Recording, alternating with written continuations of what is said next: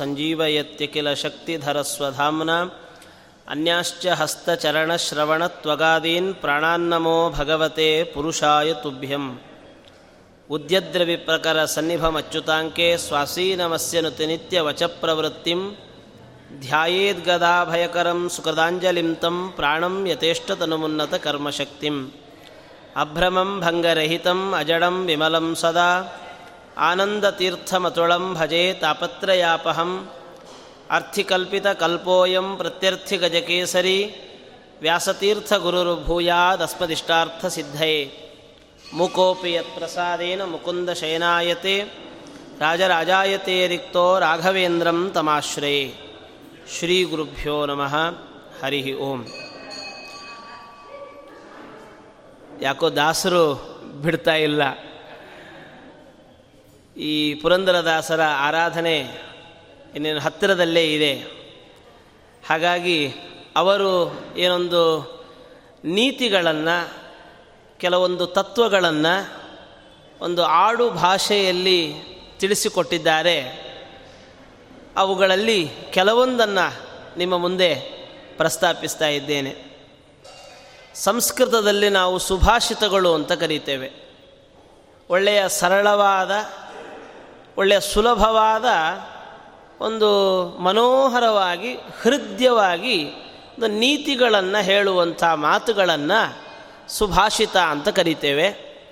ಹಾಗೆ ವ್ಯಾಸರಾಜರ ಗರಡಿಯಲ್ಲಿ ಅಂಕಿತವನ್ನು ಪಡೆದ ಮಹಾನ್ ದಾಸ ಸಾಹಿತ್ಯದ ಕರ್ನಾಟಕ ಸಂಗೀತ ಪಿತಾಮಹ ಅಂತ ಕರೆಸಿಕೊಂಡ ದೊಡ್ಡ ಚೇತನ ಪುರಂದರದಾಸರದ್ದು. ಹೇಗೆ ಅಂದರೆ ವ್ಯಾಸರಾಜರು ಅವರೂ ಒಂದಷ್ಟು ಪದ್ಯಗಳನ್ನು ಮಾಡಿದ್ದಾರೆ. ಯಾವಾಗ ಪುರಂದರದಾಸರು ಅವರಿಗೆ ಸಿಕ್ಕರು, ಆಮೇಲೆ ಅವರು ಹೆಚ್ಚು ಶಾಸ್ತ್ರಗ್ರಂಥಗಳ ಕಡೆಗಳಲ್ಲಿ, ಅದರ ನಿರ್ಮಾಣದ ಕಡೆಯಲ್ಲಿ ಆಸಕ್ತಿಯನ್ನು ತೋರಿದರು ಅಂತ ಅನಿಸುತ್ತೆ. ಯಾಕೆ ಅಂದರೆ ತಾನು ಮಾಡಬೇಕಾಗಿರುವ ಕೆಲಸಗಳನ್ನು ಒಬ್ಬ ಸಮರ್ಥನಾದ ಉತ್ತರಾಧಿಕಾರಿ ಸಿಕ್ಕ ಅಂದರೆ ಸ್ವಲ್ಪ ನಾವು ಬೇರೆ ಕೆಲಸಗಳಲ್ಲಿ ತೊಡಗಿಕೊಳ್ಳುತ್ತೇವೆ. ಹೀಗಾಗಿ ಅದೆಷ್ಟೋ ವರ್ಷಗಳ ಕಾಲ ವಿಜಯನಗರದ ಸಾಮ್ರಾಜ್ಯದಲ್ಲಿ ವ್ಯಾಸರಾಜರಿದ್ದರೂ ಪುರಂದರದಾಸರು ನವಕೋಟಿ ನಾರಾಯಣನಾಗಿ ವ್ಯವಹಾರಕ್ಕೆ ಬಂದು ಹೋಗ್ತಾ ಇದ್ದರು. ಆದರೆ ವ್ಯಾಸರಾಜರ ದರ್ಶನಕ್ಕೆ ಅಂತ ಬಂದಿರಲಿಲ್ಲ. ಯಾವಾಗ ಆ ಚೇತನ ಹೆಂಡತಿ ದಂಡಿಗೆಯನ್ನು ಹಿಡಿಸಿದಳು, ತಂಬೂರಿಯನ್ನು ಹಿಡಿಸಿದಳು. ಆ ಒಂದು ದಿನದಂದು ವ್ಯಾಸರಾಜರ ದರ್ಶನಕ್ಕೆ ಬರ್ತಾರೆ. ವ್ಯಾಸರಾಜರಿಂದ ಅನುಗ್ರಹೀತರಾಗ್ತಾರೆ. ಅವರ ಗುರು ಶಿಷ್ಯ ಸಂಬಂಧ ಹೇಗೆ ಅಂದರೆ, ಈ ಬಿಲ್ಲು ಹಾಗೆ ಬಾಣದ ಥರ ಈ ಬಾಣ ಫೋರ್ಸ್ ಆಗಿ ಹೋಗಬೇಕಾದ್ರೆ ಬಿಲ್ಲು ಬೇಕು. ಬಿಲ್ಲಿದ್ದರೆ ಬಾಣ ಫೋರ್ಸ್ ಆಗಿ ಹೋಗುತ್ತೆ. ಹಾಗೆ ವ್ಯಾಸರಾಜರು ಬಿಲ್ಲಿನ ಸ್ಥಾನದಲ್ಲಿದ್ದರೆ ಪುರಂದರದಾಸರು ಬಾಣದ ಸ್ಥಾನದಲ್ಲಿದ್ದಾರೆ. ಹೀಗಾಗಿ ಜನ ಸಾಮಾನ್ಯರನ್ನು ಲಕ್ಷೀಕರಿಸಿಕೊಂಡು ಈ ವಿದ್ವಾಂಸರನ್ನು ಆಧರಿಸಿ, ಮತಗಳನ್ನು ಆಧರಿಸಿ ವ್ಯಾಸರಾಜರು ಕೊಟ್ಟ ಕೊಡುಗೆ ಅಪಾರ. ಹಾಗೆ ಜನಸಾಮಾನ್ಯರನ್ನು ಕೂಡ ಗಣನೆಗೆ ತೆಗೆದುಕೊಳ್ಬೇಕಲ್ಲ ಅವರನ್ನು ಉದ್ಧರಿಸಬೇಕಲ್ಲ. ಹಾಗಾಗಿ ವ್ಯಾಸರಾಜರೇನು ಮಾಡ್ತಾರೆ? ಪುರಂದರದಾಸರು, ಕನಕದಾಸರೇ ಮೊದಲಾದ ದಾಸರುಗಳಿಗೆ ಒಂದು ದೊಡ್ಡದಾದ, ಹಿರಿದಾದ ಮಾರ್ಗವನ್ನು ಕಲ್ಪಿಸಿ, ಎಷ್ಟರ ಮಟ್ಟಿಗೆ ಅಂದರೆ ತನ್ನ ಆರಾಧನೆಯ ಸಂದರ್ಭದಲ್ಲಿ ಪ್ರತಿನಿತ್ಯ ವೇಣುಗೋಪಾಲನ ಆರಾಧನೆ ನಡೆಯುವಾಗ ಪುರಂದರದಾಸರೇ ಮೊದಲಾದ ದಾಸರುಗಳು ಕೀರ್ತನೆಗಳನ್ನು ಹಾಡ್ತಾ ಇದ್ದರು ಅಂತ. ಎಲ್ಲಿಯವರೆಗೆ? ಅಲ್ಲಿಯ ಕಾಲದವರೆಗೂ ಹಾಡ್ಲೋ ಬೇಡೋ ಅಂತನ್ನುವ ಸಂಕೋಚದ ಕಾಲ. ಆ ಒಂದು ಸಂಕೋಚದ ಕಾಲದಲ್ಲಿ ನೀವು ಹಾಡಿ ಅಂತ ಹೇಳಿ ಮಂತ್ರ ಹೇಳುವ ಸ್ಥಾನದಲ್ಲಿ ಕೀರ್ತನೆಗಳನ್ನು ಹೇಳಿಸಿದ ಮಹಾನುಭಾವರು ವ್ಯಾಸರಾಜರು. ಇಂತಹ ವ್ಯಾಸರಾಜರ ಒಂದು ಅಪೂರ್ವವಾದ ಪ್ರೋತ್ಸಾಹದಿಂದ, ಅವರ ಅನುಗ್ರಹದ ರಕ್ಷೆಯಿಂದ ಸುಮಾರು ಲಕ್ಷ ಲಕ್ಷ ಕೀರ್ತನೆಗಳನ್ನು ನಮಗಾಗಿ ಉಣಬಡಿಸಿದ ಮಹಾನು ಚೇತನ ಪುರಂದರ ದಾಸರು. ಇಂತಹ ಆ ಪುರಂದರ ದಾಸರು ಅವರು ಅನೇಕ ತತ್ವಗಳನ್ನು ಒಳಗೊಂಡಂತೆ ತಮ್ಮ ಕೀರ್ತನೆಗಳನ್ನು ಹೆಣೆದಿದ್ದಾರೆ. ಹೆಂಗೆ? ಹೂವಿನ ಜೊತೆಗೆ ನಾರು ಸ್ವರ್ಗ ಸೇರುವ ಹಾಗೆ ಸಿದ್ಧಾಂತದ ತತ್ವಗಳ ಜೊತೆಗೆ ಸಾಮಾಜಿಕ ದೃಷ್ಟಿಕೋನಗಳ ನೀತಿಗಳನ್ನು ಸುಲಭವಾದ ಮಾರ್ಗದಲ್ಲಿ ಹೇಳಿ ನಮ್ಮನ್ನು ಸರಿದಾರಿಗೆ ತಂದವರು ದಾಸರು, ಪುರಂದರ ದಾಸರು. ನಮ್ಮ ಜೀವನದ ಸಾರ್ಥಕತೆಯನ್ನು ವಿಚಾರ ಮಾಡುವಾಗ ಒಂದು ಕಥೆ ನೆನಪಾಗ್ತದೆ. ಸಮುದ್ರದಲ್ಲಿ ಒಂದು ಹೆಣ ತೇಲ್ತಾ ಇದೆಯಂತೆ. ಸಮುದ್ರದಲ್ಲಿ ಹೆಣ ತೇಲ್ತಾ ಇದ್ದರೆ ಮಾಂಸವನ್ನು ತಿನ್ನುವ ಆಸೆಯಿಂದ ಒಂದು ಕಾಗೆ ಆ ಹೆಣವನ್ನು ಕುಕ್ಕುತ್ತಾ ಇದೆ. ಅದು ಹೋಗ್ತಾ ಇದೆ ತೇಲ್ತಾ ಇದೆ ತೇಲ್ತಾ ಇದೆ. ಅದರ ಮೇಲೆ ಕೂತು ತಿಂತಾ ಇದೆ, ಮಾಂಸವನ್ನು ತಿಂತಾ ಇದೆ. ಅದು ತಿನ್ನುವ ಬಯಕೆ ಜಾಸ್ತಿ ಕಾಗೆಗೆ. ತಿಂತ ತಿಂತ ತಿಂತ ಆಚೆ ಈಚೆಯ ಪರಿವೇ ಅದಕ್ಕಿರಲಿಲ್ಲ. ಒಂದು ಸಂದರ್ಭದಲ್ಲಿ ಇನ್ನೇನು ತಿನ್ನಲಿಕ್ಕಾಗಲ್ಲ ಅನ್ನುವ ಸ್ಥಿತಿಯಲ್ಲಿ ತಿರುಗಿ ನೋಡ್ತದೆ, ತೀರ ಕಾಣಲೇ ಇಲ್ಲ. ಸಮುದ್ರದ ತೀರ ಅದಕ್ಕೆ ಕಾಣಲೇ ಇಲ್ಲ. ಅಷ್ಟು ದೂರ ಬಂದಾಗಿದೆ, ವಾಪಸ್ಸು ಹೋಗೋಷ್ಟರೊಳಗಡೆನೆ, ತೀರ ಸೇರೋಷ್ಟ್ರೊಳಗಡೆನೆ ಮಧ್ಯದಲ್ಲಿ ಬಿದ್ದು ಸತ್ತೇ ಹೋಯಿತು. ಇದು ಯಾವುದ್ರದ್ದೋ ಕಥೆ ಅಲ್ಲ, ಇದು ನಮ್ಮದೇ ಆದ ಒಂದು ಕಥೆ. ಯಾವುದ್ಯಾವುದೋ ಆಸೆ, ಅಪೇಕ್ಷೆಗಳನ್ನು ಈಡೇರಿಸಿಕೊಳ್ಳಬೇಕು ಅಂತನ್ನುವ ಬಯಕೆಗಳಿಂದ ಸಹಜವಾಗಿ ಅದನ್ನು ಈಡೇರಿಸಿಕೊಳ್ಳುವ ಕಡೆಗೆ ಗಮನವನ್ನು ಕೊಟ್ಟಿರುತ್ತೇವೆ. ಅದನ್ನು ಅನುಭವಿಸ್ತಾ ಅನುಭವಿಸ್ತಾ ಅನುಭವಿಸ್ತಾ ಅನುಭವಿಸ್ತಾ ಇನ್ನೇನು ತೀರೇ ಬಿಡುತ್ತು, ಇನ್ನೇನು ತೊಂದರೆ ಇಲ್ಲ ಅನ್ನೋಷ್ಟರ ಒಳಗಡೆ ತಿರುಗಿ ನೋಡಿದರೆ ಎಲ್ಲಿಂದ ಬಂದ್ವಿ, ಹೇಗೆಲ್ಲ ಇದ್ವಿ ಅನ್ನೋದು ಕಾಣೋದೇ ಇಲ್ಲ. ವಾಪಸ್ ಆ ಸ್ಟೇಜಿಗೆ ನಮಗೆ ಬರಲಿಕ್ಕೆ ಸಾಧ್ಯವೇ ಆಗ್ತಾ ಇಲ್ಲ. ನೋಡಿ ನಮ್ಮ ಜೀವನ ಹೇಗೆ ಅಂದರೆ ಶೈಶವದಿಂದ ಆರಂಭ ಆಗುತ್ತೆ. ಮಕ್ಕಳಾಗಿ ನಾವು ಜೀವನವನ್ನು ಆರಂಭಿಸ್ತೇವೆ.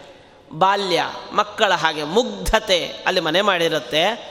ನೀವು ವಾಪಸ್ಸು ವಯಸ್ಸಾದ ಮೇಲೆ ಪಡ್ಕೊಳ್ಬೇಕಾಗಿರೋದು ಮುಗ್ಧತೆಯೇ. ವಯಸ್ಸಾದ ಮೇಲೆ ನಾವು ಆಗಬೇಕಾಗಿರೋದು ಹೇಗೆ ಅಂದರೆ ಒಂದು ರೀತಿಯಲ್ಲಿ ಮಗುವಿನ ಥರದಲ್ಲಿ ಆಗಬೇಕು ನಾವು ಮಗುವಾಗಬೇಕು. ಆಗ ಯಾವ ರಗಳೆಗಳು ನಮ್ಮನ್ನು ಬಾಧಿಸೋದಿಲ್ಲ. ಅಂದರೆ ಅಷ್ಟರ ಒಳಗಡೆ ನಮ್ಮ ಜೀವ ಹಣ್ಣಾಗಿರಬೇಕು. ಹಣ್ಣಾಗಿದ್ದರೆ ಅದು ಸಿಹಿ. ಹಣ್ಣಾಗಲಿಲ್ಲ ಅಂದರೆ ನೋಡಿ ವಯಸ್ಸಾಗಿದೆ, ಹಣ್ಣಾಗಿಲ್ಲ. ಕಾಲ ಆಗಿದೆ, ಪಕ್ವವಾಗಿಲ್ಲ. ಹೇಗಿರುತ್ತೆ? ಒಗರಾಗಿರುತ್ತೆ. ಹಾಗೆ ನಮ್ಮ ಜೀವನದಲ್ಲಿ ಇಷ್ಟು ವಸಂತಗಳನ್ನು ಕಂಡಿದ್ದೇವೆ, ಇಷ್ಟು ವಸಂತಗಳನ್ನು ಕಂಡ ಮೇಲೂ ಇದು ಹಣ್ಣಾಗಬೇಕಾದ ಕಾಲ ತಲೆ ಕೂದಲು ಹಣ್ಣಾಯಿತೇ ಹೊರತು ನಾನು ಹಣ್ಣಾಗಲೇ ಇಲ್ಲ. ಹೆಂಗೆ ಅಂದರೆ ಇವತ್ತಿನ ಮಾವಿನ ಹಣ್ಣಿಗೆ ಇಂಜೆಕ್ಷನ್ ಕೊಟ್ಟು ಅದನ್ನು ಬಣ್ಣವನ್ನು ಕೆಡಿಸ್ತಾರೆ. ನೋಡಿದರೆ ಹಣ್ಣಾಗಿದೆ ಅಂತ ಅನಿಸುತ್ತೆ, ನೋಡಿದ್ರೆ ಒಳಗಡೆ ಹಣ್ಣೇ ಆಗಿರೋಲ್ಲ. ಆ ಥರದಲ್ಲಿ ನಮ್ಮ ಜೀವನವನ್ನು ನಾವು ಸವಿಸ್ತಾ ಇದ್ದೇವೆ. ಹೀಗೆ ಇಂತಹ ನಮ್ಮ ಜೀವನಕ್ಕೆ ಒಂದೊಳ್ಳೆಯ ಮಾರ್ಗದರ್ಶನವನ್ನು ದಾಸರು ಅನುಗ್ರಹ ಮಾಡಿಕೊಡುತ್ತಾರೆ.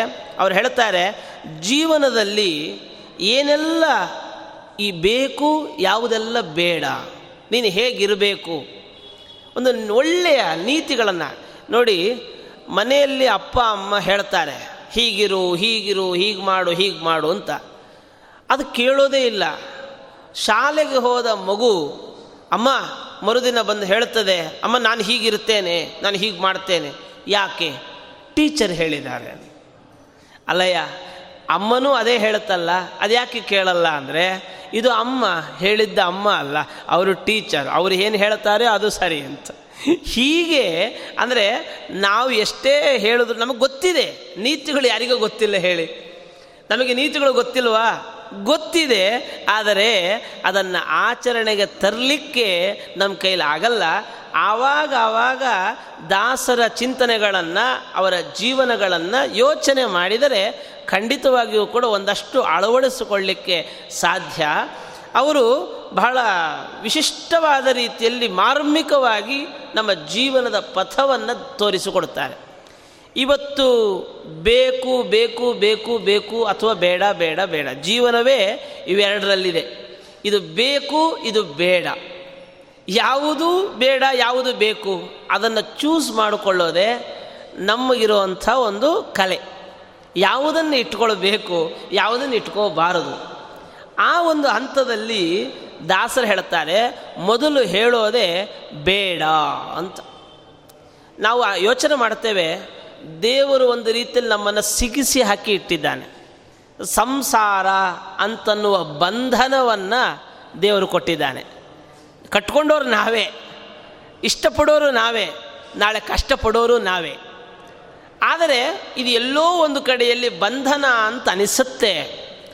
ಆದರೆ ಇದರ ಹಿನ್ನೆಲೆಯನ್ನು ನಾವು ಗಮನಿಸಬೇಕು. ದೇವರ ಉದ್ದೇಶ ಏನಿದೆ ಅಂದರೆ, ಇವತ್ತೊಬ್ಬ ಅಪರಾಧಿ ಸಿಕ್ಕ ಅಂದರೆ ಅವನನ್ನು ಜೈಲಿಗೆ ಹಾಕ್ತಾರೆ.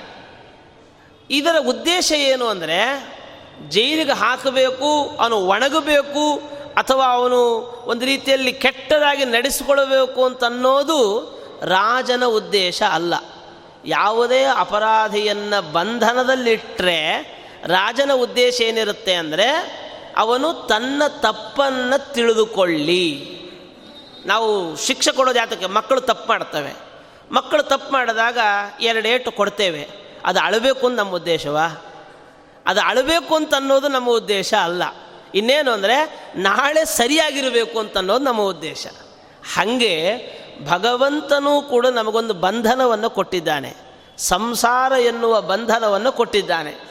ಈ ಸಂಸಾರ ಎನ್ನುವ ಬಂಧನವನ್ನು ಕೊಟ್ಟಿದ್ದರ ಉದ್ದೇಶ ಏನು ಅಂದರೆ, ನಾವು ತಿದ್ದುಕೊಳ್ಬೇಕು ಅಂತ ಅನ್ನೋದಷ್ಟು ಬಿಟ್ಟರೆ ಕಷ್ಟಪಡಬೇಕು ಅಂತ ದೇವರ ಉದ್ದೇಶ ಅಲ್ಲ. ಸಂಸಾರವನ್ನು ಬಂಧನವನ್ನು ಕೊಟ್ಟಿದ್ದಾನೆ. ನಾವು ಚೇಂಜ್ ಆಗಬೇಕು ಅಂತನ್ನೋದೇ ಭಗವಂತನ ಉದ್ದೇಶ ಬಿಟ್ಟರೆ ಕಷ್ಟಪಡಲಿ ಅಥವಾ ಅಳ್ಳಿ ಈ ಥರದ ಯಾವ ಉದ್ದೇಶವೂ ಭಗವಂತನಿಗಿಲ್ಲ. ಇಂತಹ ಇದರಲ್ಲಿ ಭಗವಂತ ನಮಗೆ ಈ ವ್ಯಾಸ ಪಂಥವನ್ನು, ದಾಸ ದಾಸಪಂಥವನ್ನು ಕೊಟ್ಟು ಒಳ್ಳೆಯ ಗುರುಗಳನ್ನು ಅನುಗ್ರಹಿಸಿದ್ದಾನೆ. ಅವರು ಹೇಳಿದ ಮಾತುಗಳನ್ನು ಕೇಳು. ಅವಾಗವಾಗವಾಗವಾಗ ಅವಾಗ ಅವಾಗ ಅವಾಗ ಕಿವಿಗೆ ಕೇಳಿಸ್ತಾ ಇದ್ದರೆ ಖಂಡಿತವಾಗೂ ನಾವು ಬದಲಾಗಲಿಕ್ಕೆ ಕಾಲ ಸನ್ನಿಹಿತವಾಗುತ್ತೆ. ಅದರಲ್ಲಿ ಮೊದಲಿಗೆ ಹೇಳ್ತಾರೆ, ಯಾವುದು ಬೇಡ ಅನ್ನೋದನ್ನು ತಿಳ್ಕೊ. ಜೀವನದಲ್ಲಿ ಯಾವುದು ಬೇಕು, ಯಾವುದು ಬೇಡ. ನಮ್ಮ ಮೊದಲಿಗೇನೆ ಒಂದು ಮಗುವಿಗೆ ಆಯ್ಕೆ ಅಂತ ಅನ್ನೋದಿದೆಯಲ್ಲ ಅದು ಬಹಳ ಇಂಪಾರ್ಟೆಂಟ್ ಈಗ ನಾವು ಒಂದು ಸ್ಕೂಲಿಗೆ ಸೇರಿಸಬೇಕಾದರೂ ಎಷ್ಟು ಅಪ್ಪ ಯೋಚನೆ ಮಾಡ್ತಾನೆ, ಈ ಸ್ಕೂಲ್ ಬೇಕಾ, ಬೇಡವಾ? ಈ ಸ್ಕೂಲ್ ಬೇಕಾ, ಬೇಡವಾ? ಈ ಸ್ಕೂಲ್ ಬೇಕಾ, ಬೇಡವಾ? ಯಾರೆಲ್ಲ ಬೇಕಂದಿದ್ದಾರೆ, ಯಾರೆಲ್ಲ ಬೇಡ ಅಂತಾರೆ ನಾವೊಂದು ಸ್ಕೂ, ಶಾಲೆಯನ್ನು ಆಯ್ಕೆ ಮಾಡ್ಕೊಂಡು ಬರ್ತೇವೆ. ನಾವು ಹೇಳ್ತೇವೆ, ನಾನು ಈ ಈ ಶಾಲೆಗೆ ಹಾಕಬೇಕು ಅಂತ ಇದ್ದೇನೆ. ನೀವೇನು ಹೇಳ್ತೀರಿ? ಈ ಶಾಲೆ ಹೇಗೆ? ಅವ ಹೇಳ್ತಾನೆ ಇದು ಬೇಡ. ಹಾಂ, ಹೌದಾ? ಇವನು ಹೇಳ್ತಾನೆ ಬೇಡ. ಇವನು ಹೇಳ್ತಾನೆ ಬೇಡ. ಹಾಗಾದ್ರೆ ನಾನು ಹಾಕಲ್ಲ ಅಂತ. ನಮ್ಮ ಆಯ್ಕೆಗಳು ಸಣ್ಣ ವಯಸ್ಸಿನಿಂದಲೇ ಪ್ರಾರಂಭ ಆಗತ್ತೆ. ಇದು ಬೇಕು, ಇದು ಬೇಡ. ಇದು ಬೇಕು, ಇದು ಬೇಡ.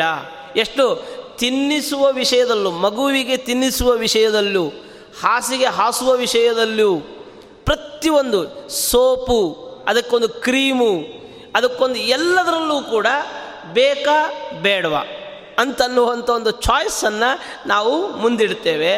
ಹಾಗೆ ದೊಡ್ಡವರಾಗ್ತಾ ಇದ್ದ ಹಾಗೆಯೇ ದಾಸರು ತಾಯಿಯ ಹಾಗೆ ನಮ್ಮನ್ನು ವಿಚಾರಿಸ್ತಾರೆ. ಇದು ಬೇಕು, ಇದು ಬೇಡ, ಇದು ಬೇಕು, ಇದು ಬೇಡ. ಯಾವುದು ಬೇಡ, ಮೊದಲಿಗೆ ಬೇಡ ಅಂತ ಅನ್ನೋದನ್ನು ಹೇಳ್ತಾರೆ. ಯಾಕೆ ಅಂದರೆ ಆಮೇಲೆ ಬೇಕು ಅಂತ ಹೇಳಿದ್ರೆ ಖುಷಿ ಆಗುತ್ತಲ್ಲ ಯಾವುದು ಇರಬಾರ್ದು ಅಂತಂದ್ರೆ ಅದಕ್ಕೆ ಹೇಳ್ತಾರೆ, ನೆಚ್ಚಬೇಡ, ನೀ ನೆಚ್ಚಬೇಡ. ನೆಚ್ಚಬೇಡ, ಕುಲಧರ್ಮ ಬಿಟ್ಟು ನಡೆಯಬೇಡ. ಬೇಡ ಬೇಡ ಬೇಡ. ಯಾವುದು ಬೇಡ ಅಂದರೆ ಯಾವ ಸಂದರ್ಭದಲ್ಲಿಯೂ ಕೂಡ ಇದನ್ನು ಕುಲಧರ್ಮ ಬಿಟ್ಟು ನಡೆಯಬೇಡ. ನಮ್ಮ ಧರ್ಮ ಇದೆಯಲ್ಲ, ನಮ್ಮ ಧರ್ಮ ನಮ್ಮ ತಾಯಿ ಇದ್ದ ಹಾಗೆ ಅಂತ. ನಮ್ಮ ತಾಯಿ ನನಗೆ ಅರ್ಥವಾಗಲ್ಲ, ಬರ್ತಾ ಬರ್ತಾ ಬರ್ತಾ ಹೆಂಗಿದೆ ಪರಿಸ್ಥಿತಿ ಅಂದರೆ ಇವತ್ತು ಬಹಳ ಚೆನ್ನಾಗಿರ್ತಾಳೆ, ಒಳ್ಳೆ ಒಳ್ಳೆ.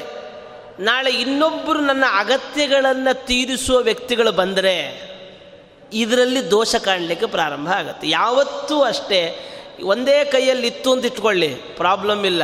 ಎರಡೂ ಕೈಯಲ್ಲಿ ಸಿಕ್ಕರೇನೆ ಇತ್ತಿನ್ಲೋ ಇತ್ತಿನ್ಲೋ ಅಂತನ್ನೋ ಸಮಸ್ಯೆ ಅಂತ ಹೀಗಾಗಿ ನಮಗೆ ಇವತ್ತು ನೋಡಿದರೆ ಹೊರಗಿನ ಪ್ರಪಂಚ ಬಹಳ ಬಣ್ಣ ಬಣ್ಣದ ಪ್ರಪಂಚ. ನಿಮಗೆ ಒಂದು ಧಾರ್ಮಿಕವಾದ ಒಂದು ಪದ್ಧತಿ ನಮಗೆ ಗೊತ್ತಿಲ್ಲ. ಒಂದು ಧರ್ಮದಲ್ಲಿ ಹುಟ್ಟಿದ್ದೇವೆ. ನನ್ನ ಧರ್ಮವನ್ನು ನಾನು ತಿಳಿದುಕೊಳ್ಳಲಿಕ್ಕೆ ಯೋಚನೆಯೇ ಮಾಡಲ್ಲ. ನಾನು ನನ್ನ ಧರ್ಮವನ್ನು ತಿಳಿದುಕೊಳ್ಳೋದಿಲ್ಲ. ಹಾಗೆ ಅಂಥೇಳಿ ಎದುರುಗಡೆ ಏನಾದರೂ ನನ್ನ ಕಣ್ಣಿಗೆ ಕಾಣುವ ಹಾಗೆ ನನ್ನ ಧರ್ಮ ಕಾಣುತ್ತಾ ಅಂದರೆ, ನನ್ನ ಕಣ್ಣಿಗೆ ಕಾಣೋದೆಲ್ಲವೂ ಪರಧರ್ಮವೇ ಆಗಿರುತ್ತೆ ಅಂತ.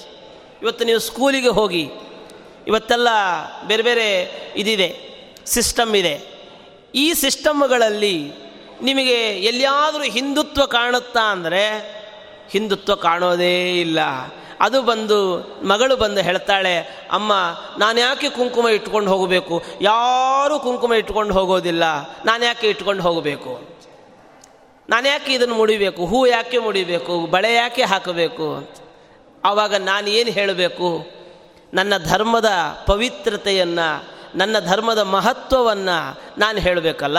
ಆದರೆ ಎಷ್ಟೋ ಬಾರಿ ತ ಮನೆಯಲ್ಲಿರುವಂಥವರೇ ಕುಂಕುಮವನ್ನು ಇಟ್ಕೊಳ್ಳಿಕ್ಕೆ ಒದ್ದಾಡ್ತಿರ್ತಾರೆ. ನೆಚ್ಚಬೇಡ ನೆಚ್ಚಬೇಡ, ನೀ ಕುಲಧರ್ಮವನ್ನು ಬಿಟ್ಟು ನಡೆಯಬೇಡ. ಯಾಕೆ ಗೊತ್ತಾ? ಕುಲಧರ್ಮ ಅಂತ ಅನ್ನೋದ್ವಿಯಲ್ಲ ಇದು ಪ್ರಾಕ್ತನವಾದ ಋಷಿಮುನಿಗಳು ನಿನಗೆ ಕೊಟ್ಟಂತಹ ಒಂದು ಗಿಫ್ಟ್. ಭಗವಂತ ನಿನಗೆ ಕೊಟ್ಟಂತಹ ಒಂದು ಗಿಫ್ಟ್ ಇದು. ಸಾಮಾನ್ಯ ಅಲ್ಲ. ನೀನೊಬ್ಬ ಬ್ರಾಹ್ಮಣನಾಗಿದ್ದೀಯಾ, ನೀನೊಬ್ಬ ಮಾಧ್ವನಾಗಿದ್ದೀಯಾ ಅಂತಂದರೆ ಎಷ್ಟು ಋಷಿ ಪರಂಪರೆ ನಮ್ಮ ಬೆನ್ನ ಹಿಂದಿಗಿದೆ. ಎಂತೆಂಥ ಸಾಧಕ ವರ್ಗ ನಮ್ಮ ಬೆನ್ನ ಹಿಂದೆ ಇದೆ. ಎಷ್ಟು ಸಾಧಕರನ್ನು ಕಂಡಿದೆ ನಮ್ಮ ಸಮಾಜ. ಇವರೆಲ್ಲರೂ ನಡೆದು ದಾರಿಯನ್ನು ಸವೆಸಿದ ದಾರಿಯನ್ನು ನಾನು ಮರೆತು ನನ್ನ ಮಕ್ಕಳಿಗೆ ನಾನು ಹೇಳಿಕೊಡೋದೇ ಇಲ್ಲಲ್ಲ. ಅದನ್ನು ಹೇಳ್ತಾ, ಕೃಷ್ಣನು ಅದನ್ನು ಹೇಳ್ತಾನೆ, ಪರಧರ್ಮೋ ಭಯಾವಹ. ನೋಡೋದೆಲ್ಲವೂ ಚೆನ್ನಾಗಿ ಕಾಣುತ್ತೆ. ಆದರೆ ಕಟ್ಕೊಂಡ ಮೇಲೆ ಕಷ್ಟ ಆಗುತ್ತೆ ಯಾರೂ, ಇಡೀ ಅವರು ಕ ಬರೋಕ್ಕಿಂತ ಮುಂಚೆ ಹೇಳ್ತಾರೆ, ನೀನು ನಮ್ಮ ಧರ್ಮವನ್ನು ಒಪ್ಪಿಕೊಂಡ್ರೆ ಎಲ್ಲ ಕಷ್ಟಗಳು ಪರಿಹಾರ ಆಯಿತು ಅಂತ. ಹಾಗಾದರೆ ಇವತ್ತಿನ ಪ್ರಪಂಚ ಹಾಗೆ ಇದೆಯಾ? ನಿಮ್ಮ ದೇಶಗಳಲ್ಲಿ ಆ ಸ್ಥಿತಿ ಇದೆಯಾ? ನೋಡಿ, ಯಾವ ಧರ್ಮದಲ್ಲೂ ಇಲ್ಲದ ಒಂದು ಶಾಂತಿ, ಸಮಾಧಾನ, ನೆಮ್ಮದಿ, ಅದು ನನ್ನ ಧರ್ಮದಲ್ಲಿದೆ, ನನ್ನ ದೇಶದಲ್ಲಿದೆ. ಇದು ನೀನು ಪರದೇಶಕ್ಕೆ ಹೋಗ್ಬಿಟ್ಟು ಬಾ, ಗೊತ್ತಾಗ್ತದೆ. ಪರದೇಶಕ್ಕೆ ಹೋಗಿ ಬಾ, ಗೊತ್ತಾಗ್ತದೆ. ಅದನ್ನು ಕೃಷ್ಣ ಅವತ್ತು ಹೇಳಿದ, ಪರಧರ್ಮೋ ಭಯಾವಹ. ಯಾವತ್ತಿಗೂ ಕೂಡ ಧರ್ಮವನ್ನು ಬಿಡಬೇಡ. ಧರ್ಮವನ್ನು ನೆಚ್ಚಿ ನಡೆ. ನಿನ್ನ ಮಕ್ಕಳಿಗೆ ಧರ್ಮದ ಉಸಿರನ್ನು ಬೆರೆಸು. ಹೇಗೆ ಅಂದರೆ, ನನ್ನ ಧರ್ಮ ಅದು ತಾಯಿ ಇದ್ದ ಹಾಗೆ. ತಾಯಿ ನೋಡಲಿಕ್ಕೆ ಚೆನ್ನಾಗಿಲ್ಲ ಅಂತ ಹೇಳಿ ಒಳ್ಳೆ ತಾಯಿಯನ್ನು ಕರ್ಕೊಂಡು ಬರೋ ಆಪ್ಷನ್ ಇದೆಯಾ? ಇಲ್ಲ. ಹಾಗೆಯೇ ನನ್ನ ಧರ್ಮವೂ ಕೂಡ. ಅದನ್ನೇ ಧರ್ಮೋ ರಕ್ಷತಿ ರಕ್ಷಿತ. ನೀನು ಧರ್ಮವನ್ನು ರಕ್ಷಣೆ ಮಾಡ್ತಾ ಇದ್ದಿ ಅಂತ. ಆದರೆ ನಿನ್ನ, ನೀನು ಮಾಡಿದ ಧರ್ಮ ನೀನು ಎಲ್ಲೇ ಇರು, ಅಲ್ಲಿ ಕಾಪಾಡ್ತದೆ ಅಂತನ್ನುವ ಹಿರಿದಾದ ಅಭಿಪ್ರಾಯದಿಂದ ಹೇಳ್ತಾರೆ ನೆಚ್ಚದಿರು ನೆಚ್ಚದಿರು, ನೀ ಕುಲಧರ್ಮವ ಬಿಟ್ಟು ನಡೆಯದಿರು. ನೀನು ಯಾವ ಕುಲದಲ್ಲಿ ಹುಟ್ಟಿದ್ದಿ? ನೀನು ಯಾವ ಕುಲದವನಾಗಿದ್ದಿ? ಯಾವ ಧರ್ಮದವನಾಗಿದ್ದಿ? ಆ ಧರ್ಮ ನಿನಗೆ ಶ್ರೇಷ್ಠ. ಆದ್ದರಿಂದ ಆ ಕುಲಧರ್ಮಕ್ಕೆ ಏನೆಲ್ಲ ಅಗತ್ಯಗಳಿವೆ, ಅದನ್ನು ನೀನು ಉಳಿಸಬೇಕು, ಬೆಳೆಸಬೇಕು. ಅದನ್ನು ನೀನೇ ಉಳಿಸ್ತಿಲ್ಲ, ಬೆಳೆಸ್ತಿಲ್ಲ ಅಂತ ಇಟ್ಕೊಳ್ಳಿ. ನಿನ್ನ ಕುಲದಲ್ಲಿಯೇ ಧರ್ಮ ನಾಶ ಆಗಿಬಿಡುತ್ತೆ. ನಮ್ಮ ಕುಲದಲ್ಲಿ, ಈಗ ನಾನು ಮಾಡಲಿಲ್ಲ ಅಂತ ಇಟ್ಕೊಳ್ಳಿ. ನಾಳೆ ಮಾಡೋರು ಯಾರು? ಮನೆಯಲ್ಲಿ.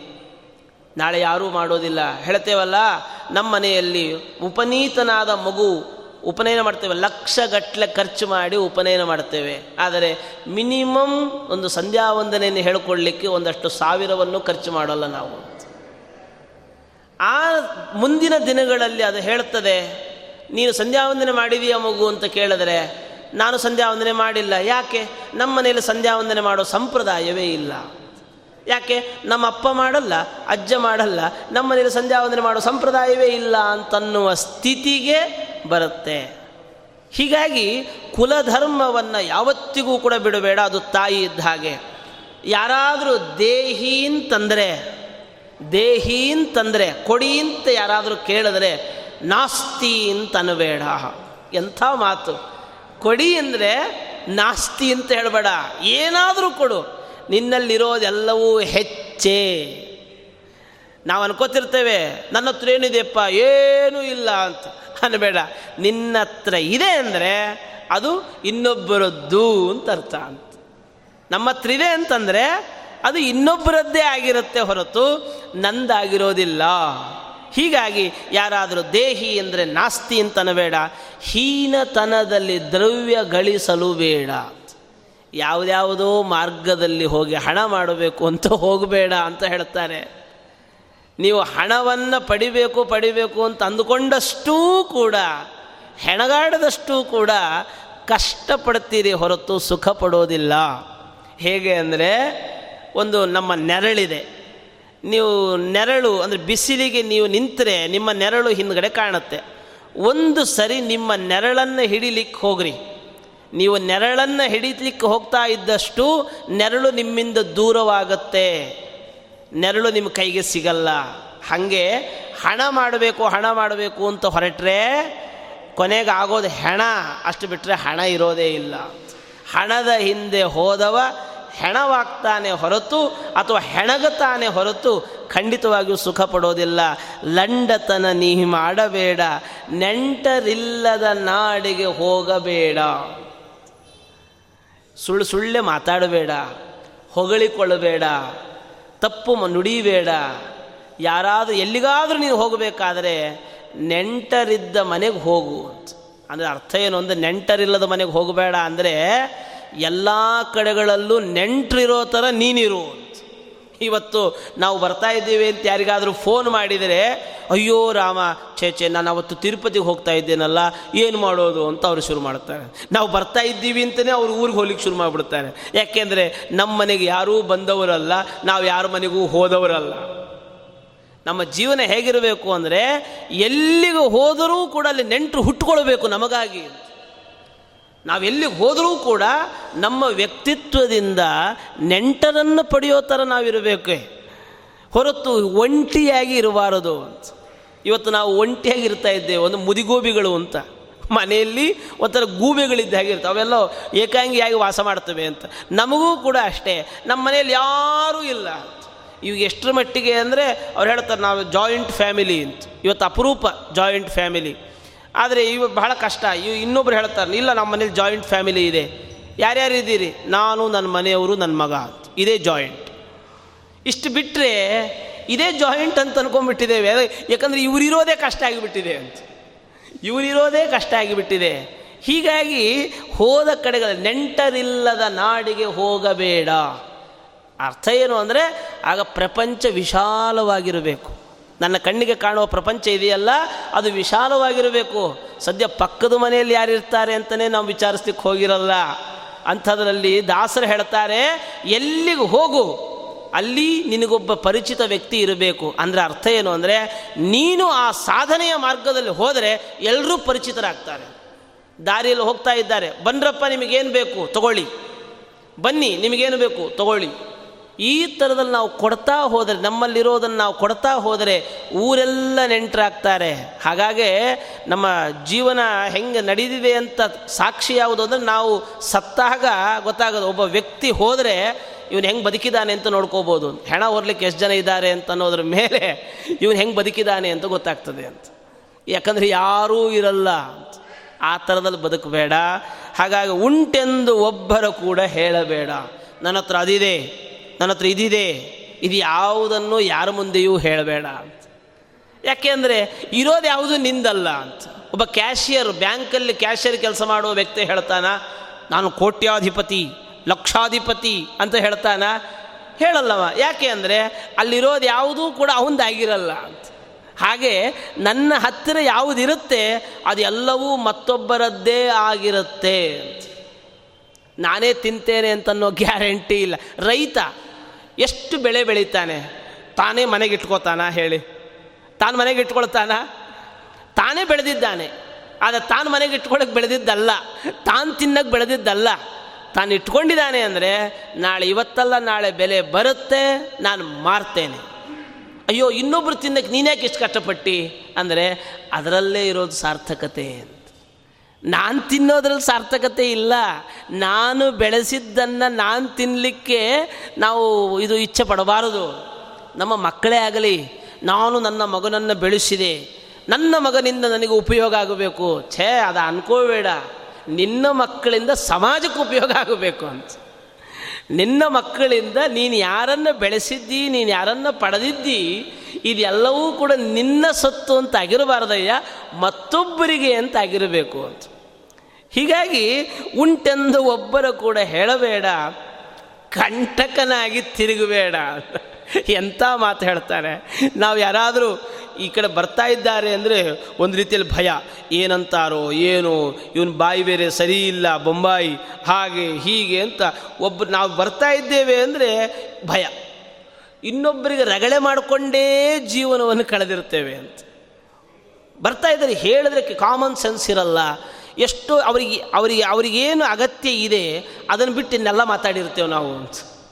ಯಾರಿಗೆ ಯಾವುದರ ಅಗತ್ಯ ಇದೆ, ಅದನ್ನು ಬಿಟ್ಟು ಮಿಕ್ಕಿದ್ದೆಲ್ಲ ವ್ಯವಹಾರ ಮಾಡಿರ್ತೇವೆ ಅವರ ಅಗತ್ಯವನ್ನು ಮಾತ್ರ ನಾವು ಪೂರೈಸಲ್ಲ. ಇದೊಂಥರ ಕಂಟಕನಾಗಿ ನಾವು ತಿರುಗುತ್ತಾ ಇರ್ತೇವೆ. ಕಂಟಕನಾಗಿ ದಯಮಾಡಿ ತಿರುಗಬೇಡ. ನರ ಕಂಠೀರವನ್ನು ಮರೆಯಬೇಡ. ಹೋದಲ್ಲೆಲ್ಲ ಭಗವಂತನನ್ನು ಮರಿಬೇಡ. ಭಗವಂತನ ವಿಶಿಷ್ಟವಾದ ಅನುಸಂಧಾನವನ್ನು ನೀನು ಚಿಂತನೆ ಮಾಡು. ಒಬ್ಬ ಗುರುವಿನ ಹತ್ತಿರ ಇಬ್ಬರು ಶಿಷ್ಯರು ಹೋಗ್ತಾರೆ. ಅವ್ರು ಹೇಳ್ತಾರೆ, ಗುರುಗಳೇ, ನನಗೆ ಪಾಠವನ್ನು ಹೇಳಿಕೊಡಿ ಅಂತ. ಆಗಿನ ಕಾಲ ಪರೀಕ್ಷೆ ಮಾಡಿ ತೆಗೆದುಕೊಳ್ಳುವಂಥ ಒಂದು ಕಾಲ. ಅವರು ಹೇಳ್ತಾರೆ, ಎರಡು ಪಾರಿವಾಳಗಳನ್ನು ಕೊಟ್ಟು ಹೇಳ್ತಾರೆ. ಈ ಎರಡು ಪಾರಿವಾಳಗಳ ರುಂಡವನ್ನು ತುಂಡರಿಸಿ ತಗೊಂಡು ಬನ್ನಿ. ಯಾರೂ ನೋಡಬಾರದು. ಒಬ್ಬ ಹೋದ, ಸೀದ ತನ್ನ ಮನೆಗೆ ಹೋದ. ಹೋಗಿ ಆ ರುಂಡವನ್ನು ತುಂಡರಿಸಿ, ಬಾಗಲೆಲ್ಲ ಹಾಕಿ ರುಂಡವನ್ನು ತುಂಡರಿಸಿ ತಂದ. ಇನ್ನೊಬ್ಬ ಕಾಡಿಗೆ ಹೋದ, ಯಾರೂ ಇರಲ್ಲ ಅಂತ. ಈ ತಲೆ ಮೇಲೆ ಬಟ್ಟೆ ಹಾಕ್ಕೊಂಡ. ಬಟ್ಟೆ ಹಾಕ್ಕೊಂಡು ಅದನ್ನು ತುಂಡು ಮಾಡಬೇಕು ಅಂತ ಅಂದ್ಕೊಂಡು ನೋಡ್ದ, ಅದು ಪಿಳಿ ಪಿಳಿ ಪಿಳಿ ಪಿಳಿ ಕಂಡು ಬಿಡ್ತಾ ಇದೆ. ಆಗ ಅವನಿಗೆ ಅನಿಸ್ತಂತೆ, ಅಯ್ಯೋ, ಒಳಗಡೆ ದೇವರು ನನ್ನನ್ನು ನೋಡ್ತಾ ಇದ್ದಾನೆ. ಛೇ, ನಾನು ಏಕಾಂಗಿ ಅಲ್ಲ ನಡೆ ಹಿಂದೆ ಅಂತ ಬಂದ. ಸೀದ ಗುರುಗಳ ಹತ್ರ ಬಂದು ಹೇಳಿದ, ದೇವರೇ, ನನಗೆ ಯಾರೂ ನೋಡದೇ ಇರುವಂಥದ್ದಿಲ್ವೇ ಇಲ್ಲ, ನಾನು ತುಂಡು ಮಾಡಬೇಕು ಅಂತ ಕತ್ತಿ ತೆಗೆದರೆ ಅದರ ಒಳಗಿನ ಭಗವಂತ ನನ್ನನ್ನು ಪಿಳಿಪಿಳಿ ಪಿಳಿ ನೋಡ್ತಾ ಇದ್ದಾನೆ. ನಾನು ತಪ್ಪು ಮಾಡಿದೆ, ನನಗೆ ಈ ವಿದ್ಯೆಗೆ ಅಧಿಕಾರ ಇಲ್ಲ ಅಂತ ಹೇಳಿ ಅವನು ಶರಣಾಗತನಾದ, ಗುರು ಹೇಳಿದ, ನೀನೇ ಇದಕ್ಕೆ ಅಧಿಕಾರಿ ಯಾಕೆಂದರೆ ಎಲ್ಲ ಕಡೆಗಳಲ್ಲಿ ದೇವರನ್ನು ಕಾಣ್ತಾ ಇದ್ದೀಯಲ್ಲ. ಅಸ್ತಿತ್ವದ ಅನುಭವ. ಗಟ್ಟಿತನವನ್ನು ತಂದುಕೊಡುತ್ತೆ. ಸೈಕಲ್ ಕಲಿತಾ ಇರುವ ಮಗುವಿಗೆ ಹಿಂದೆ ಅಪ್ಪ ಹಿಡ್ಕೊಂಡಿದ್ದಾರೆ ಅಂದರೆ ಎಷ್ಟು ಧೈರ್ಯ? ಎಷ್ಟು ಧೈರ್ಯ? ಹಾಲಲ್ಲಿ ಓಡಾಡ್ತಾ ಇರುವಂಥ ಮಗುವಿಗೆ ಅಡಿಗೆ ಮನೆಯಲ್ಲಿ ಅಮ್ಮ ಇದ್ದಾಳೆ ಅಂತಂದರೆ ಎಷ್ಟು ಧೈರ್ಯ? ಹೀಗಾಗಿ ಒಂದು ಅಸ್ತಿತ್ವದ ಅನುಭವ ಇದೆಯಲ್ಲ, ಅದು ನಮ್ಮ ಗಟ್ಟಿತನಕ್ಕೆ ಕಾರಣವಾಗುತ್ತೆ. ಹೀಗಾಗಿ ದೇವರ ಅಸ್ತಿತ್ವದ ಅನುಭವವನ್ನು ಎಲ್ಲೋ ದೇವಸ್ಥಾನದಲ್ಲಿ ಮಾತ್ರ ನೋಡಬೇಡ, ಎಲ್ಲ ಕಡೆಗಳಲ್ಲೂ ನೋಡ್ತಾ ಇರು. ಭಾಗವತ ಹೇಳುವಂಥ ಧರ್ಮ ಏನು ಅಂದರೆ, ಜಡವಾದ ಕಲ್ಲಿನಲ್ಲಿ ದೇವರ ಸನ್ನಿಧಾನವನ್ನು ಕಾಣುವ ನೀವು, ಜೀವಂತವಾದ ಈ ಪ್ರತಿಮೆಗಳಲ್ಲಿ ತಂದೆ, ತಾಯಿ, ಬಂಧು, ಬಳಗ, ಸಮಾಜ ಎನ್ನುವ ಪ್ರತಿಮೆಗಳಲ್ಲಿ ದೇವರನ್ನು ಯಾಕೆ ಕಾಣೋದಿಲ್ಲ? ಅಲ್ಲಿ ಆವಾಹನೆ ಮಾಡಿದರೆ ಮಾತ್ರವೇ ದೇವರು ಬರ್ತಾನೆ, ಆದರೆ ಇಲ್ಲೆಲ್ಲ ಕಡೆಗಳಲ್ಲಿ ಈಗಾಗಲೇ ಇರುವ ದೇವರು ಕಾಣ್ತಾನೆ ಅಂತ. ನೀವು ಆವಾಹನೆ ಮಾಡಬೇಕಾಗಿಲ್ಲ. ಒಳ್ಳೆ ಮಾತುಗಳನ್ನು ಹೇಳಿ ದೇವರ ಸನ್ನಿಧಾನ. ಸಂತೋಷವನ್ನು ಅನುಭವಿಸಿ, ಸಂತೋಷವನ್ನು ಕೊಡಿ ದೇವರ ಸನ್ನಿಧಾನ. ಒಂದು ಪುಟ್ಟ ಮಕ್ಕಳಲ್ಲಿ ಭಗವಂತನ ವಿಭೂತಿ ದೇವರ ಸನ್ನಿಧಾನ. ಒಬ್ಬರಲ್ಲಿ ಪ್ರಸನ್ನತೆ, ಅದೊಂದು ದೇವರ ಸನ್ನಿಧಾನ. ನಾಲ್ಕು ಮಾತುಗಳನ್ನು ಕೇಳುತ್ತೇವೆ. ದೇವರ ಅನುಗ್ರಹ, ದೇವರ ಸನ್ನಿಧಾನ. ಇದೆಲ್ಲವೂ ಕೂಡ ದೇವರ ಸನ್ನಿಧಾನವಯ್ಯ. ಹೀಗಾಗಿ ಪಂಕ್ತಿಯೊಳು ಪರಪಂಕ್ತಿ ಮಾಡಲು ಬೇಡ. ನೀನು ಹೇಗೋ ಹಾಗೆ ಇನ್ನೊಬ್ಬರನ್ನು ನಡೆಸಿಕೋ. ನೀನು ಹೇಗೋ ಇನ್ನೊಬ್ಬರನ್ನು ಹಾಗೆ ನೀನು ನಡೆಸಿಕೋ. ನಮ್ಮಲ್ಲಿಯೇ ಸುಖ ಇದೆ. ಎಲ್ಲೆಲ್ಲಿಯೂ ಅರಸಬೇಕಾಗಿಲ್ಲ. ಪೇಜಾವರ ಶ್ರೀಪಾದಂಗಳವರು ಒಂದು ಉದಾಹರಣೆಯನ್ನು ಕೊಡ್ತಾರೆ. ಮಗುವಿನ ಕೈಯಲ್ಲಿ ಒಂದು ಮೂಸಂಬಿಯನ್ನು ಕೊಟ್ಟರೆ ತಿನ್ನು ಅಂತ ಹೇಳಿ. ಅದು ತಿನ್ನಲಿಕ್ಕಾಗತ್ತಾ ತಿನ್ನಲಿಕ್ಕಾಗೋದೇ ಇಲ್ಲ. ಯಾಕೆ ಅಂದರೆ ಆ ಸಿಪ್ಪೆ ಅನ್ನೋದು ಒಂದು ಬಾಧಕ. ಸಿಪ್ಪೆ ತೆಗೆದು ಕೊಡಬೇಕೇ ಹೊರತು ಸಿಪ್ಪೆ ಇರುವ ಮೂಸಂಬಿಯನ್ನು ಕೊಟ್ಟರೆ ತಿನ್ನು ಅಂದರೆ ತಿನ್ನಲ್ಲ. ಹೇಗೋ? ಹಾಗೆ ನಮ್ಮ ಸ್ವರೂಪ ಸುಖದ ಅನುಭವಕ್ಕೆ ಸಿಪ್ಪೆಯ ಹಾಗೆ ಈ ಒಂದು ಬಂಧಕಗಳೆಲ್ಲವೂ ಕೂಡ ಸೇರಿಕೊಂಡಿವೆ. ಈ ಬಂಧಕಗಳು ಕಳೀತು ಅಂದರೆ ಒಳಗಡೆ ಮೂಸಂಬಿ, ಸಿಹಿಯಾದ ಮೂಸಂಬಿ ಇದೆ. ನಮ್ಮ ನೈಜ ಸುಖದ ಅನುಭವ ನಮ್ಮ ಅನುಭವಕ್ಕೆ ಬರಬೇಕು ಅಂತಾದರೆ ಖಂಡಿತವಾಗೂ ಬಂಧಕಗಳು ದೂರ ಆಗಬೇಕು. ಈ ಬಂಧಕಗಳನ್ನು ದೂರ ಆಗುವ ಬಗೆ ಹೇಗೆ ಅಂದರೆ ಅದನ್ನು ಗುರುಗಳು ನಡೆಸಿಕೊಡುತ್ತಾರೆ. ಹೀಗೆ ಇಂತಹ ಒಂದೊಂದು ಪ್ರಾಣಿ ಇವುಗಳಲ್ಲೂ ಸಮಾಜ, ಪ್ರಾಣಿ, ಪಶು ಇವುಗಳೆಲ್ಲದರಲ್ಲಿಯೂ ಕೂಡ ದಯೆಯನ್ನಿರಿಸು ಅಂತ ಹೇಳಿದ ದಾಸರು ಇಷ್ಟೆಲ್ಲ ಇದು ಬೇಡ ಇದು ಬೇಡ ಇದು ಬೇಡ ಅಂತ ಹೇಳ್ತಾರೆ ಹಾಗಾದರೆ ಯಾವುದು ಬೇಕು ನಮಗೆ? ಯಾವುದು ಬೇಕು? ಅಂದರೆ ಅದಕ್ಕೆ ಹೇಳ್ತಾರೆ, ಅವರು ಕಾಮ ಕ್ರೋಧವ ಬಿಡಲು ಬೇಕು. ಸುಮ್ಮ ಸುಮ್ಮನೆ ಟೆನ್ಷನ್ ಮಾಡ್ಕೋಬೇಡ. ಅದು ಬೇಕು, ಇದು ಬೇಕು ಅಂತ ಒಂದರ ಹಿಂದೆ ಸುತ್ತಬೇಡ. ಯಾವುದರ ಹಿಂದೆ ಸುತ್ತುತ್ತೀಯೋ ಅದು ನಿನಗೆ ಸಿಗುವಂಥದ್ದಾಗಿರಲ್ಲ. ಎಲ್ಲವೂ ನಿನ್ನ ಹಿಂದೆ ಬರೋ ಥರ ಮಾಡ್ಕೋ ನಮ್ಮ ಹಿಂದೆ ಬರೋ ಥರ ನಾವು ನೋಡ್ಕೋಬೇಕೇ ಹೊರತು ನಾವು ಒಂದರ ಹಿಂದೆ ಹೋಗಬಾರದು ತಮಾಷೆಗೆ ಹೇಳೋದಾದರೆ, ಟಿ ವಿ ನೋಡ್ತಾ ನೋಡ್ತಾ ನೋಡ್ತಾ ಕೂತ್ಕೊಂಡು ಟಿ ವಿಲಿ ನಾನು ಬರಬೇಕು ಅಂತ ಅಂದ್ಕೊಂಡ್ರೆ ಆಗುತ್ತಾ? ಟಿ ವಿ ನೋಡ್ತಾ ಟಿ ವಿಲಿ ನಾನು ಬರಬೇಕು ಅಂದ್ಕೊಂಡ್ರೆ ಜೀವಮಾನದಲ್ಲಿ ಟಿ ವಿಲಿ ಬರಲ್ಲ. ಟಿ ವಿ ಬಿಟ್ಟು ಎದ್ರೇ ಟಿ ವಿಲಿ ಬರ್ತಾನೆ. ಯಾವ ವ್ಯಕ್ತಿ ಅಂದರೆ ಮನೇಲಿ ಕೂತ್ಕೊಂಡು ಟಿ ವಿ ನೋಡ್ತಾ ಇದ್ರೆ ಟಿ ವಿಲಿ ಬರಲಿಕ್ಕಾಗತ್ತಾ ಬರಬೇಕು ಅಂತಾದರೆ ಮಿನಿಮಮ್ ಒಂದಷ್ಟು ಸಾಧನೆ ಅಪೇಕ್ಷಿತ. ತ್ಯಾಗ. ಜೀವನದಲ್ಲಿ ತ್ಯಾಗ ಇದ್ದರೆ ಒಂದನ್ನು ಅನುಭವಿಸಲಿಕ್ಕೆ ಸಾಧ್ಯ. ನಾವು ಕೊಡದೇ ಇರುವಂಥದ್ದನ್ನು ಪಡೀಲಿಕ್ಕೆ ಯಾವತ್ತಿಗೂ ಸಾಧ್ಯ ಇಲ್ಲ. ನಾವೇನು ಕೊಟ್ಟಿರ್ತೇವೆ, ಅಷ್ಟನ್ನು ಮಾತ್ರ ಪಡಿತೇವೆ. ಅದನ್ನು ಹೇಳ್ತಾರೆ ನಾನು ಕೊಟ್ಟಿದ್ದರೆ ಅದು ನಂದಾಗಿದ್ದರೆ ಅದು ನನ್ನ ಹತ್ರ ಬಂದೇ ಬರ್ತದೆ. ಕಾಮ ಕ್ರೋಧ ಬಿಡಲು ಬೇಕು. ಯಯಾತಿ, ಸಾವಿರಾರು ವರ್ಷಗಳ ಕಾಲ ಸುಖವನ್ನು, ಭೋಗವನ್ನು ಅನುಭವಿಸಿ, ಮತ್ತಷ್ಟೂ ಸುಖವನ್ನು ಅನುಭವಿಸ್ತೇನೆ ಅಂತ ಹೇಳಿ, ತನ್ನ ಮಗನಾದ ಪುರೂರವನ ಯೌವನವನ್ನು ಧಾರೆ ಪಡೆದುಕೊಂಡು ತಾನು ಜೀವನವನ್ನು ಅನುಭವಿಸ್ತಾನೆ. ಆದರೆ ಎಷ್ಟು ಅನುಭವಿಸಿದರೂ ಕೂಡ ಅವನಿಗೆ ತೃಪ್ತಿ ಅಂತ ಆಗಲೇ ಇಲ್ಲ. ಅದನ್ನು ಹೇಳ್ತಾನೆ, ಬೆಂಕಿಗೆ ತುಪ್ಪ ಹಾಕಿ ಅದನ್ನು ನಂದಿಸಲಿಕ್ಕೆ ಸಾಧ್ಯವೇ? ಹಾಗೆ ಕಾಮವನ್ನು ನಾನು ಪೂರೈಸಿಕೊಂಡು ಬಿಡ್ತೇನೆ ಅಂತಂದರೆ ಅದು ಜೀವಮಾನ ಪೂರ್ತಿ ಸಾಧ್ಯ ಇಲ್ಲ. ಹಾಗಾಗಿ ಕಾಮ ಬಿಡು. ಅದು ಬಿಟ್ಟರೆ ಕ್ರೋಧ ತನ್ನನ್ನು ತಾನೇ ಹೊಟ್ಟೋಗುತ್ತೆ ಈಗ ಕೋ ಸಿಟ್ಟು ಯಾವುದರ ಮೇಲೆ ಬರುತ್ತೆ ಅಂದರೆ ಯಾವುದನ್ನು ಬಯಸಿ ನಾವು ಪಡೆಯೋದಿಲ್ವೋ ಅದರ ಮೇಲೆ ಸಿಟ್ಟು ಬರುತ್ತೆ ಅಂತ. ನನಗಿದು ಆಗಬೇಕಿತ್ತು, ಆದರೆ ಅದು ಹಂಗೆ ಆಗಲಿಲ್ಲ, ಅದಕ್ಕೆ ಸಿಟ್ಟು ಅಂತ. ನೀವು ಯಾರ ಮೇಲೆ ಸಿಟ್ಟು ಮಾಡ್ಕೋತೀರಿ? ನಾನು ಸೀದಾ ಮನೆಗೆ ಹೋಗ್ತೇನೆ, ಮಗು ಆಟ ಆಡ್ತಾ ಇದೆ, ಸಿಟ್ಟು ಮಾಡ್ಕೋತೇನೆ. ಯಾಕೆ? ನಂಗೊಂದಿತ್ತು, ಅದು ಓದ್ತಾ ಇರಬೇಕಿತ್ತು ಅಂತ ಒಂದಿತ್ತು ಅದು ಓದ್ತಾ ಇಲ್ಲ, ಸಿಟ್ಟು ಬಂತು ನನ್ನ ಅಪೇಕ್ಷೆಯನ್ನು ಮೀರಿದಾಗ ಸಿಟ್ಟು ಬರುವುದು ಸಹಜ. ಆದರೆ ಅಪೇಕ್ಷೆ ಪಡಲಿಲ್ಲ ಅಂತಾದರೆ? ಅವಾಗ ಕಾಮವೂ ಇಲ್ಲ, ಸಿಟ್ಟು ಇಲ್ಲ. ಗೆದ್ರಿ, ಒಂದನ್ನು ಬಿಡೋದರಿಂದ ಎರಡನ್ನ ಗೆದ್ವಿ ಅಂತ. ಹಾಗಾಗಿ ಕಾಮ ಕ್ರೋಧ ಬಿಡಲು ಬೇಕು, ಪರಕಾಮಿನಿಯರ ಹಂಬಲ ಬಿಡಬೇಕು ಅಂತ. ಅದನ್ನು ಪ್ರತ್ಯೇಕಿಸಿ ಹೇಳಬೇಕಾಗಿಲ್ಲ. ಹೇಮದಾಸಯ ಬಂಗಾರ ಅನ್ನೋದು ಕಲಿಯ ವಿಶಿಷ್ಟವಾದ ಸನ್ನಿಧಾನ ಬಂಗಾರ ದೇಹಕ್ಕೆ ಒಳ್ಳೆ ಗುಣ, ಲಕ್ಷಣವೂ ಹೌದು, ಅದರ ವಿಪರೀತ ಅಂತಾದರೆ ಅದು ಕಲಿಯ ಸನ್ನಿಧಾನವೂ ಹೌದು. ಹಾಗಾಗಿ ಅದರ ಬಗ್ಗೆ ಆಸೆ ಪಡಬೇಡ, ಬಂಗಾರದ ಬಗ್ಗೆ ಆಸೆಯನ್ನು ಪಡಬೇಡ. ನಿಂದಿಸಿದರೆ ಹಿಗ್ಗಲು ಬೇಕು ಅಂತ. ಯಾರಾದರೂ ನಮ್ಮನ್ನು ಬೈದರೆ ಖುಷಿಪಡಿ ಅಂತ ಹೇಳ್ತದೆ ಅಂತ. ಯಾರಾದರೂ ನಮ್ಮನ್ನು ಅವಮಾನ ಮಾಡಿದರೆ ಸಂತೋಷ ಪಡಿ. ಯಾಕೆ ಅಂತಂದರೆ ಒಂದಷ್ಟು ನಮ್ಮಲ್ಲಿರುವ ಪಾಪಗಳೆಲ್ಲವೂ ಹೊಟ್ಟೋಯ್ತಲ್ಲ ಅಂತ ಒಬ್ಬ ರಾಜ ಅನ್ನದಾನ ಮಾಡ್ತಾ ಇರ್ತಾನೆ ಪಾಪ. ಅವನು ಭಾಳ ಅನ್ನದಾನ ಮಾಡುವಂಥ ಒಂದು ಇದು. ಮಾಡ್ತಾ ಇರ್ತಾನೆ. ಯಜ್ಞ ಮಾಡಿದ, ಭಾರೀ ಅನ್ನದಾನ ಮಾಡಿದ. ಅವನ ಗ್ರಹಚಾರ ಏನಾಯಿತು ಅಂದರೆ, ಅನ್ನ ಅಲ್ಲಿ ಅಡುಗೆ ನಡೀತಾ ಇದೆ. ಒಂದು ಹದ್ದು ಹಾವನ್ನು ಕುಕ್ಕಿ ಕುಕ್ಕಿ ತಗೊಂಡು ಹೋಯಿತು. ಹೋಗುವಾಗ ಏನಾಗೋಯ್ತು? ಅದರ ಬಾಯಿಯಿಂದ ವಿಷ ಬಿತ್ತು. ಎಲ್ಲಿಗೆ ಬಿತ್ತು ಅಂದರೆ ನೇರ ಅಡಿಗೆಗೆ ಬಿತ್ತು. ಆ ಅಡಿಗೆಯನ್ನು ಊಟ ಮಾಡಿದ ಬ್ರಾಹ್ಮಣರು, ಎಷ್ಟೋ ಜನ ಬ್ರಾಹ್ಮಣರು ಸತ್ತರು. ಈ ಸಮಸ್ಯೆ ನಾವು ಚಿತ್ರಗುಪ್ತನಿಗೆ ಸಮಸ್ಯೆ ಆಯಿತು. ಈ ಒಂದು ಪಾಪದ ಲೆಕ್ಕವನ್ನು ಯಾರಿಗೆ ಅಂಟಿಸಲಿ ಅಂತ. ರಾಜನಿಗೆ ಅಂಟಿಸೋಣ ಅಂದರೆ ರಾಜ ತಪ್ಪು ಮಾಡಲಿಲ್ಲ ಅವನು ಒಳ್ಳೆ ಉದ್ದೇಶದಿಂದ ಅನ್ನದಾನ ಮಾಡ್ತಾ ಇದ್ದಾನೆ. ಹೋಗಲಿ, ಬ್ರಾಹ್ಮಣರು ಸ್ವಯಂಕೃತ ಅಪರಾಧವೋ? ಅದೂ ಏನಲ್ಲ, ಅವರು ಊಟಕ್ಕೆ ಕರೆದಿದ್ದಾರೆ, ಅವರು ಬಂದಿದ್ದಾರೆ.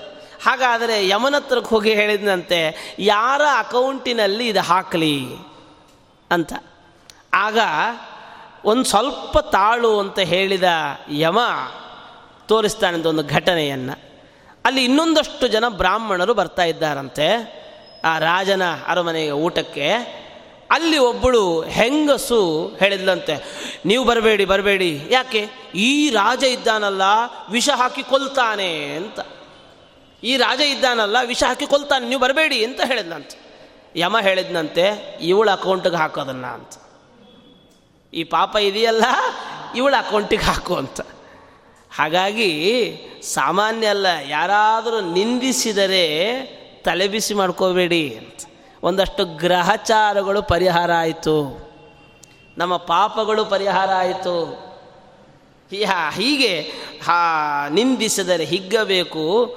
ಎಷ್ಟು ದಾಸರುಗಳು, ಎಷ್ಟು ಮನೆಗೆ ಹೋಗಿ ಎಷ್ಟೆಲ್ಲ ಬೈಸ್ಕೊಂಡಿರಬೇಡ. ಯೋಚನೆ ಮಾಡಿ. ಇವತ್ತು ಏನೋ ನಮ್ಮಲ್ಲಿ ಜಾಸ್ತಿ ಆಗಿದೆ, ಯಾರಾದರೂ ಬಂದರೆ ಸಾಕಪ್ಪ ಅಂತ ಕಾಯ್ತಿರ್ತೇವೆ ಮನೆಯಲ್ಲಿ. ಇವತ್ತು ನಮ್ಮನ್ನು ಯಾರೂ ಕೇಳೋರಿಲ್ಲ. ಅಮ್ಮ, ಒಂದು ಏನಾದರೂ ಕೊಡಿ ಅಂತ ಕೇಳೋರು ಯಾರೂ ಇಲ್ಲ. ನಿಮ್ಮ ಮನೆಗೆ ಬಂದು ಯಾರೂ ನಿಮ್ಮನ್ನು ಕೇಳ್ತಾ ಇಲ್ಲ. ಯಾಕೆಂದರೆ ಎಲ್ರಿಗೂ ಜಾಸ್ತಿನೇ ಆಗಿದೆ ಅಂತ. ಆದರೆ ಅವತ್ತಿನ ಕಾಲದಲ್ಲಿ ಹಾಗಿಲ್ವೇ? ಮನೆ ಮನೆಗೆ ತಂಬೂರು ನವಕೋಟಿ ನಾರಾಯಣ ಅಂತ ಕರೆಸಿಕೊಂಡ ಸೀನಪ್ಪ ನಾಯಕ, ಶ್ರೀನಿವಾಸ ನಾಯಕರು ಏನೂ ಇಲ್ಲದವರಾಗಿ ಜೋಳಿಗೆ ಹಿಡಿದು ಹೊರಟು, ಅಮ್ಮ, ಭಿಕ್ಷೆ ಕೊಡಿ ಅಂತ ಕೇಳಬೇಕು ಅಂದರೆ ಹೇಗಿರಬೇಡ ಹೇಳಿ. ಅಂತಹ ವ್ಯಕ್ತಿಗಳು ಹೇಳ್ತಾರೆ ಕೋಪ ಬಂದರೆ ಸಹಿಸ್ಕೋಪ್ಪ ಸ್ವಲ್ಪ ಸಮಾಧಾನ ಮಾಡ್ಕೋ. ನಮಗೆ ಕೋಪ ಬಂದರೆ ತಡ್ಕೊಳ್ಳಿಕ್ಕಾಗಲ್ಲ. ಕೋಪದಲ್ಲಿ ಏನು ಮಾಡ್ತೇವೋ ನಮಗೆ ಗೊತ್ತಿಲ್ಲ. ಅದಕ್ಕೋಸ್ಕರ ಒಂದು ಕ್ಷಣ ಸುಮ್ಮನೆ ಇದ್ದುಬಿಡು ಕೋಪ ಬಂದಾಗ ಸುಮ್ಮನೆ ಇದ್ದುಬಿಡು ಏನೂ ಮಾಡಲಿಕ್ಕೆ ಹೋಗಬೇಡ. ಸೈರಣೆಯಿಂದಿರಬೇಕು. ಪರವಸ್ತುಗಳೇನಾದರೂ ಕಂಡ್ರೆ ಮತ್ತೊಂದು ಯಾರಾದರೂ ವಸ್ತುಗಳು ಕಂಡ್ರೆ ಕಿಸೆಗೆ ಹಾಕೋಬೇಡ ನಂದಲ್ಲ ಅಂತ ಅನ್ಕೋ. ಪರವಸ್ತುಗಳ ಕಡೆಗೆ ಗಮನವನ್ನು ಕೊಡಬೇಡ, ದೇಹ ಸ್ಥಿರ ಎಂದು ಭಾವಿಸಬೇಡ.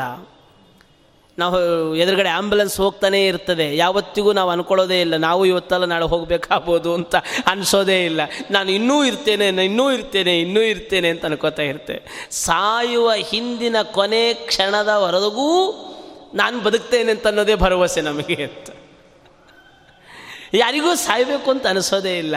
ಯಾಕೆ ಅಂದರೆ ಜೀವನದಲ್ಲಿ ಸಂತೃಪ್ತಿ ಪಡೆದವನು ಸಾವನ್ನು ಸ್ವಾಗತಿಸ್ತಾನೆ. ಜೀವನದಲ್ಲಿ ಸಂತೃಪ್ತಿ ಪಡೆದವನು ಸಾವನ್ನು ಸ್ವಾಗತಿಸ್ತಾನೆ. ನಾವು ಜೀವನದಲ್ಲಿ ಸಂತೃಪ್ತಿ ಪಡೋದೇ ಇಲ್ಲ. ಇರೋದೆಲ್ಲ ತೃಪ್ತಿಯೇ. ಹಾಗಾಗಿ ಸಾವನ್ನು ಖಂಡಿತವಾಗೂ ನಾವು ಸ್ವಾಗತಿಸೋದಿಲ್ಲ. ಅದನ್ನು ಹೇಳ್ತಾರೆ, ದೇಹವನ್ನು ಸ್ಥಿರ ಅಂತ ಭಾವಿಸಬೇಡ. ಆದಷ್ಟು ನಾಮ ಸಂಕೀರ್ತನೆಯನ್ನು ಮಾಡಿಕೊಂಡು ಪಾಪವನ್ನು ಕಳೆದುಕೋ. ನಾಮ ಸಂಕೀರ್ತನೆಯನ್ನು ಮಾಡಿ ಪಾಪವನ್ನು ಕಳೆದುಕೋ. ಕಲ್ಲಾಗಿ ಇರಬೇಕು, ಕಠಿಣ ತೊರೆಯೊಳಗೆ ಬಿಲ್ಲಾಗಿ ಇರಬೇಕು, ಬಲ್ಲವರೊಳಗೆ ಬೆಲ್ಲವಾಗಿ ಇರಬೇಕು ಬಂದು ಜನರೊಳಗಡೆ ವಿಷಭೋಗದ ತೃಣಕ್ಕೆ ಉರಿಯಾಗಿರಲು ಬೇಕು. ಎಂಥ ಮಾತು. ನಾಲ್ಕು ಜನಕ್ಕೆ ನಿನ್ನ ಬಂಧುಗಳಿಗೆ ಬೆಲ್ಲದ ಥರ ಇರಪ್ಪ. ನಾವೇನು ಮಾಡ್ತೀವಿ? ಬೆಲ್ಲದ ಥರ ಇರುತ್ತೇವೆ. ಮೇಲುಗಡೆ ಬೇವಿನ ಎಣ್ಣೆ ಸವರಿ ಇರುತ್ತೇವೆ ಅಂತ. ಯಾರಾದರೂ ನಮ್ಮ ಹತ್ತಿರ ಬಂದರೆ ನಾವೇನೋ ಕೊಡಬೇಕಾಗತ್ತೆ. ನಾವು ಯಾರಾದರೂ ಹತ್ತಿರಕ್ಕೆ ಹೋದರೆ ಅವರೇನೋ ಕೊಡಬೇಕಾಗತ್ತೆ. ಇಷ್ಟೇ ಅಂತ. ನಾವು ಯಾರ ಹತ್ರ ಸುಮ್ಮ ಸುಮ್ಮನೆ ಹೋಗಲ್ಲ. ನಾವೇನಾದರೂ ಹೋದ್ವಿ ಅಂತಾದರೆ ಅವನೇನಾದರೂ ಕೊಡಬೇಕಾಗತ್ತೆ. ನಮ್ಮ ಹತ್ರ ಯಾರಾದರೂ ಬಂದರೆ ನಾವೇನಾದರೂ ಕೊಡಬೇಕಾಗುತ್ತೆ. ಅದಕ್ಕೆ ನಾನು ಹೋಗಲ್ಲ, ಅವರು ಬರಬಾರ್ದು. ಈ ಥರದಲ್ಲಿ ಬದುಕ್ತಾ ಇದ್ದೇವೆ. ಎಂಥ ಪರಿಸ್ಥಿತಿ? ವಿಷಮವಾದ ಪರಿಸ್ಥಿತಿ. ದಯಮಾಡಿ ಹೀಗಿರಬೇಡ.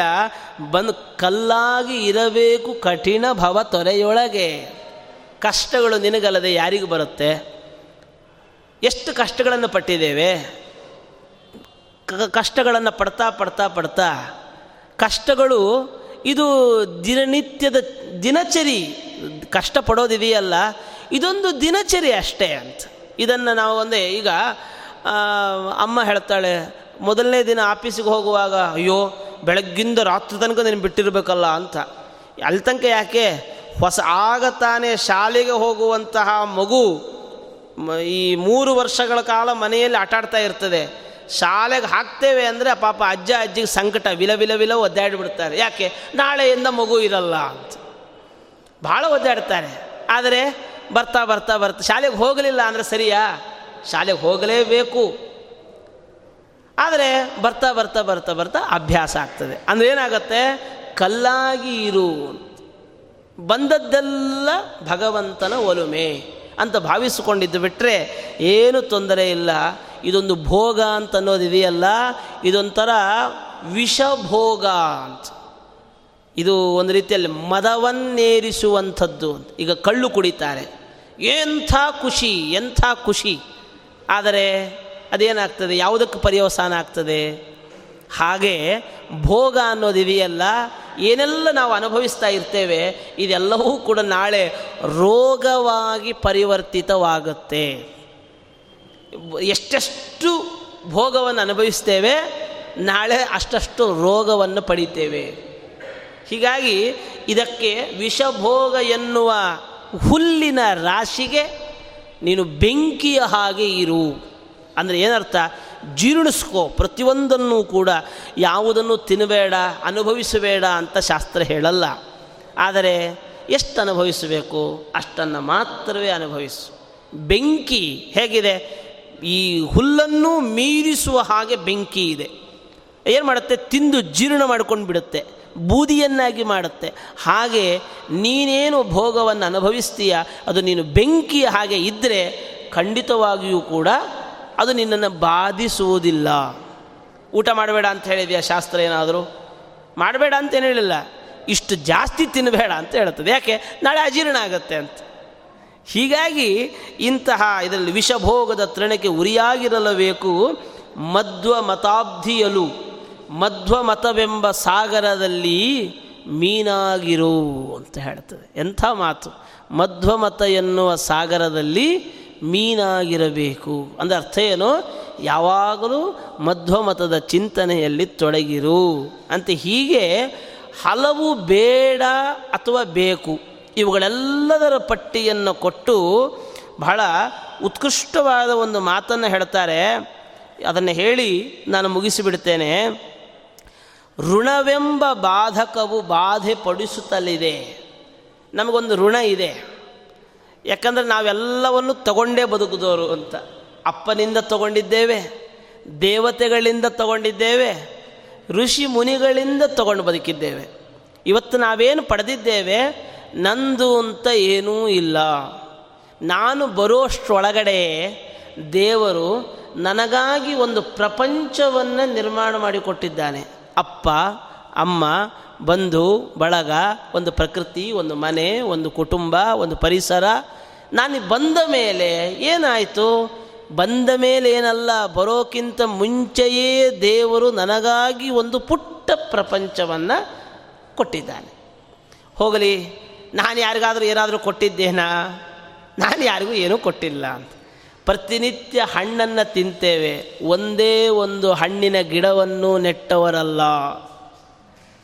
ಮನೆ ಮುಂದೆ ಈ ಇದು ಬೇಕು. ವೃಕ್ಷ, ಗಿಡ ಬೇಕು. ಯಾಕೆ? ತಂಪಾಗಿರ್ತದೆ. ಆದರೆ ನಾನು ಅದನ್ನು ಇಡಲ್ಲ. ಇಟ್ಟರೆ ನೀರು ಹಾಕಲ್ಲ.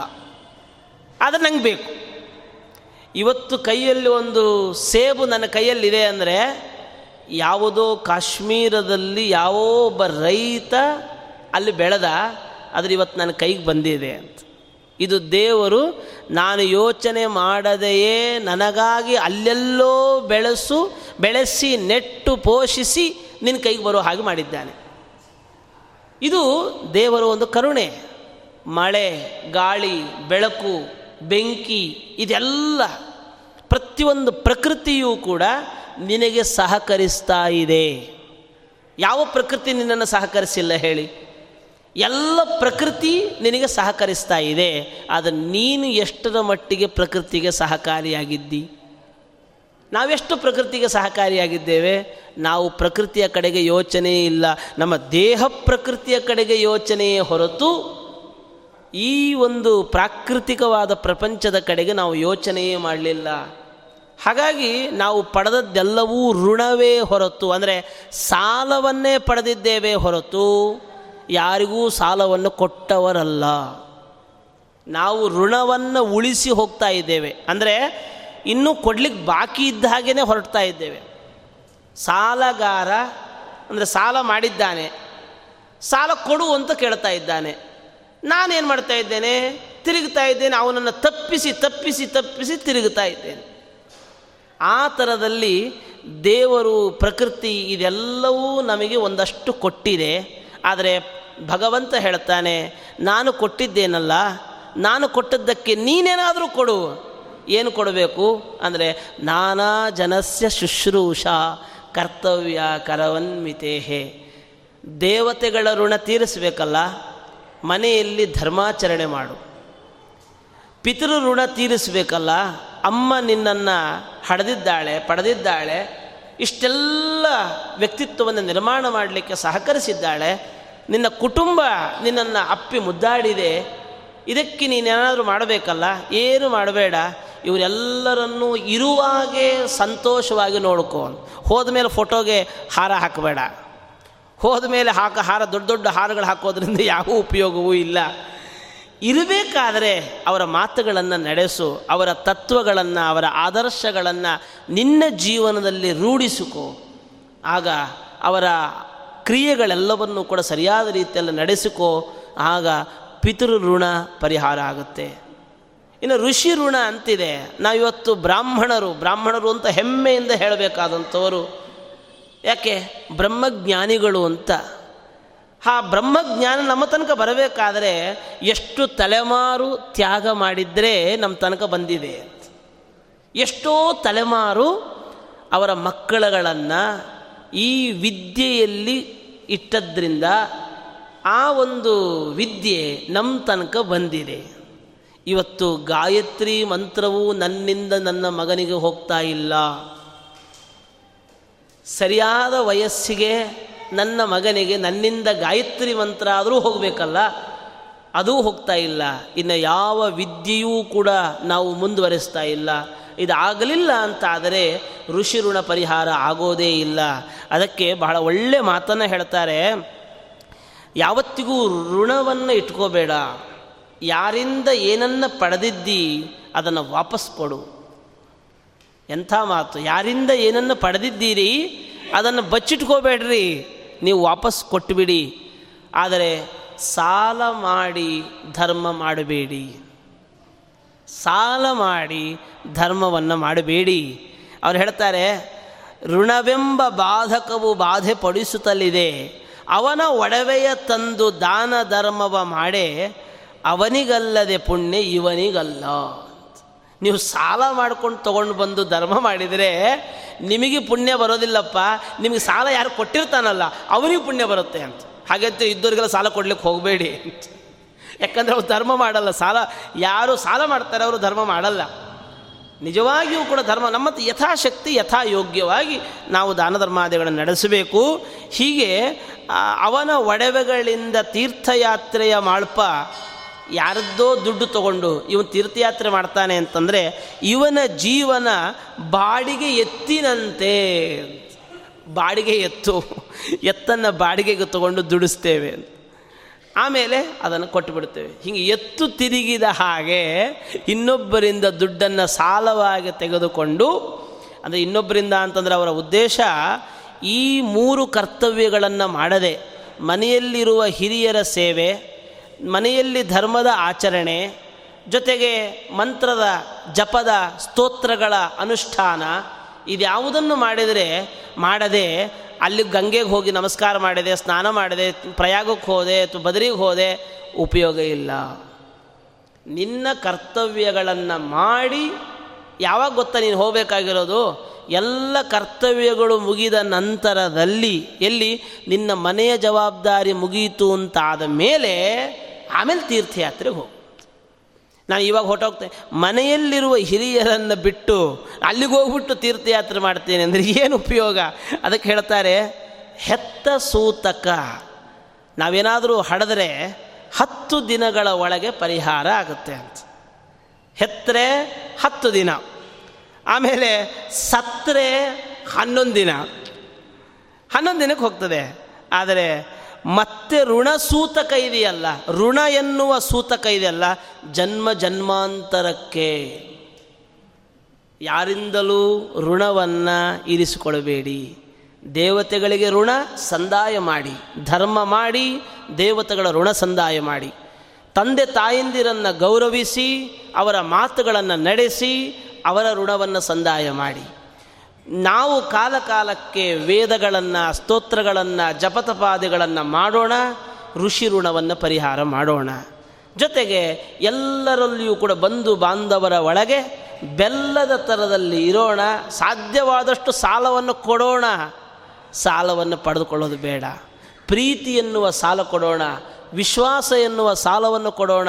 ಸಮಾಜದ ಅಂಕು ಡೊಂಕುಗಳನ್ನು ತಿದ್ದುವ ರೀತಿಯಲ್ಲಿ ಆದರ್ಶಪ್ರಾಯರಾಗೋಣ. ನಮ್ಮ ಗುಣಗಳು ಇನ್ನೊಬ್ಬರಿಗೆ ಎರವಲಾಗಲಿ ನಮ್ಮ ಆದರ್ಶ ಮತ್ತೊಬ್ಬರಿಗೆ ಆದರ್ಶಗಳಾಗಲಿ. ನಮ್ಮ ಹಿರಿಯರು ನಡೆದುಕೊಂಡು ಬಂದ ದಾರಿ ಮತ್ತೊಬ್ಬರಿಗೆ ದಾರಿ ದೀಪವಾಗಲಿ. ಹೀಗೆ ಇಂತಹ ಆ ಒಂದು ಪುರಂದರ ವಿಠಲನ ಅಂಕಿತದಿಂದ ಹಲವಾರು ನೀತಿ ತತ್ವಗಳನ್ನು ನಮ್ಮ ಒಳಗಡೆ ಒಂದು ಒಳ್ಳೆಯ ಮಾತಿನಿಂದ ಪ್ರೇರೇಪಿಸುವಂಥ ಪುರಂದರದಾಸರಿಗೆ ಎಷ್ಟೆಲ್ಲ ನಮನಗಳನ್ನು ಹೇಳಬೇಕು ನಾವೆಲ್ಲರೂ ಕೂಡ. ಅಂದರೆ ಸಮಾಜದಲ್ಲಿ ಸಮಾಜಮುಖಿಯಾಗಿ ವ್ಯಾಸರಂಥ ವ್ಯಾಸತೀರ್ಥರ ಜೊತೆಗಿದ್ದು ವ್ಯಾಸತೀರ್ಥರ ಚಂದ್ರಿಕಾ, ನ್ಯಾಯಾಮೃತ, ತರ್ಕತಾಂಡುವ ಆ ಗ್ರಂಥಗಳೇನು?